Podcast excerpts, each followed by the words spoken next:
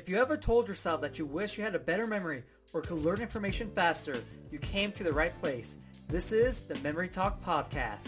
What's going on? Johnny here. And on this episode, I'm going to tell you the biggest mistake people make when it comes to memory techniques. And the mistake is people saying that they're going to use memory techniques. People say, oh, I'm going to use memory techniques for this book or for this languages. But when they actually start learning, they don't use memory techniques. They go back to their old learning habits, which is just repeating the information over and over and over again.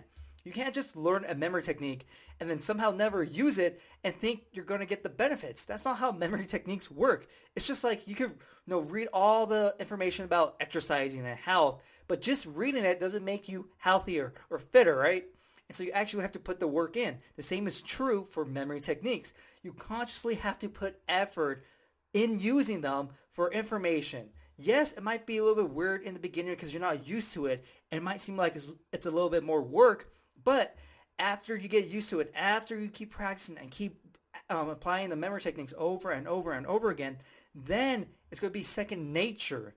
But you have to get to that point first. And the only way to get there is to start applying memory techniques. So don't fall for the lie of, oh, I'm going to use memory techniques for this or that because that's going to be the biggest thing that's going to stop you not actually using memory techniques when learning information.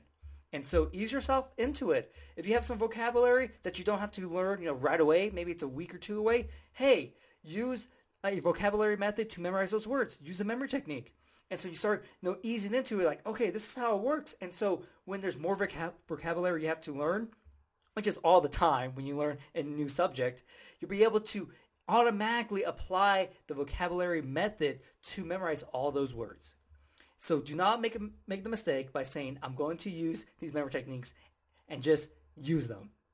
If you want to learn more memory techniques, get your free memory program. A link is going to be in the episode description and the podcast description. Also, if you haven't subscribed to my podcast yet, subscribe, share it with everyone, and if you have a minute, I would greatly appreciate it if you left me a review. Hopefully, you enjoyed this episode, and I'll see you next time.